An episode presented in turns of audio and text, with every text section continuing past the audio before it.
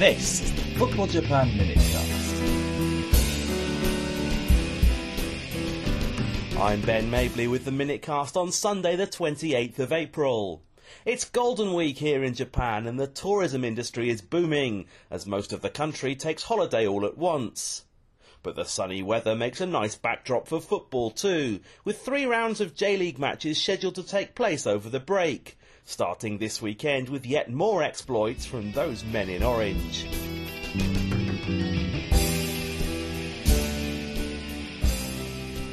Well, hello again, and the ever astonishing Omiya Ardija moved on top of the J1 table and extended their record run of unbeaten matches to 19, with a 4-0 romp away to 2011 champions Kashiwa Reysol on Friday evening. Fresh from a one-all draw with Guizhou Renhe of China that sealed their place in the last 16 of the AFC Champions League, it was the hosts that started promisingly, but they found themselves frustrated by a solid Omiya defence, which has only conceded five league goals all year. The visitors built on this platform to open the scoring on 18 minutes. Cho Young Chul played a low cross for Milivoje Novakovic to net first time with the side of his boot.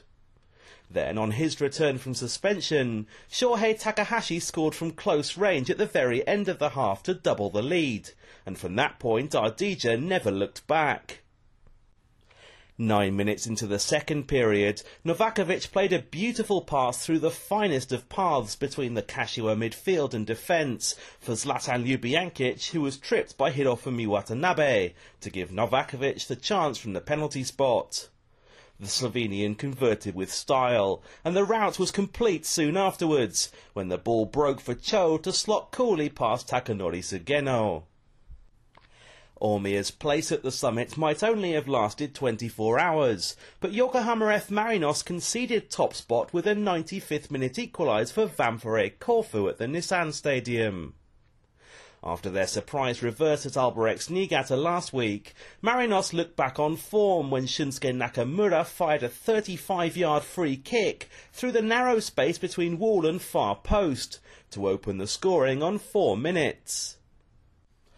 The home side created a number of chances thereafter to extend their lead, but at just 1-0 Ventforet were always in contention and gradually took control as the game entered its closing stages. A long throw from Koki Mizuno fell for Yukio Tsuchiya, whose shot was pushed onto the bar by Tetsuya Enomoto, only to rebound back in off the head of Naoaki Aoyama. It was the Kofu defender's first goal since joining from Marinos ahead of this season.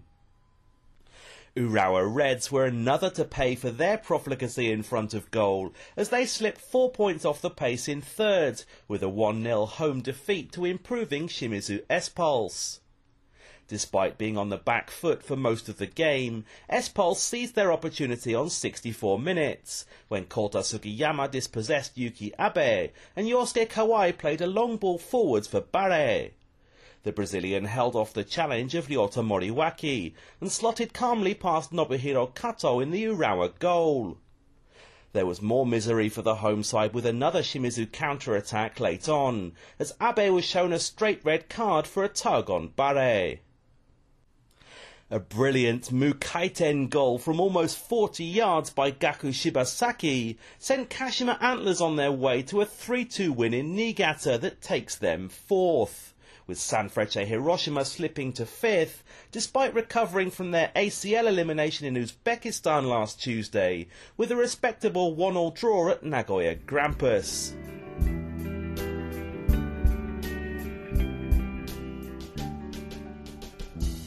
Jubilo Iwata finally recorded their first league win of the season in spectacular fashion, trouncing Shonan Bellmare by four goals to nil.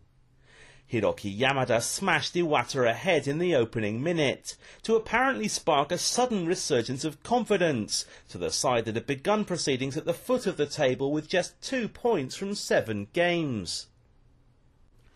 Takuya Matsuura beat three players and finished with the outside of his foot to double the advantage, before combining with Ryoichi Maeda in a stylish one-touch move for Shuto Yamamoto to make it three. Ryohei Yamazaki's spinning volley completed the scoring. Oita Trinita are now at the foot of the table and remain winless after an entertaining but scoreless draw away to Cerezo Osaka. The men in pink generally dominated proceedings, with Yoichiro Kakitani particularly outstanding, but they lacked a clinical touch up front and could have paid the ultimate price when Yasuhito Morishima and Takuya Marutani both hit the woodwork for Oita within the space of five second half seconds. Elsewhere, FC Tokyo beat Kawasaki Frontale 2-0 in the Saturday evening game, while on Sunday Vegalta Sendai played out a 1-all draw with Sagan Tosu. Now some J2 highlights to finish up with as always. And Fagiano Okayama pulled off one of the most incredible comebacks in J-League history to steal a point away to leaders Vissel Kobe. The hosts raced out of the traps with a first half brace from Yuzo Tashiro, either side of Kyohei Sugiura's penalty, and they held on to their 3-0 advantage until the 84th minute. But late substitute Shingo Kukida netted a quick-fire double to suddenly throw the momentum Okayama's way, and an avalanche of pressure ended with a Tomoyuki Arata leveller in the final minute of added time.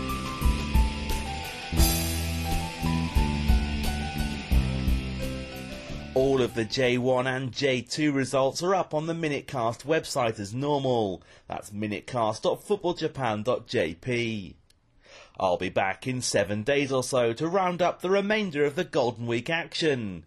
Have a great time if you're off on holiday. Bye for now.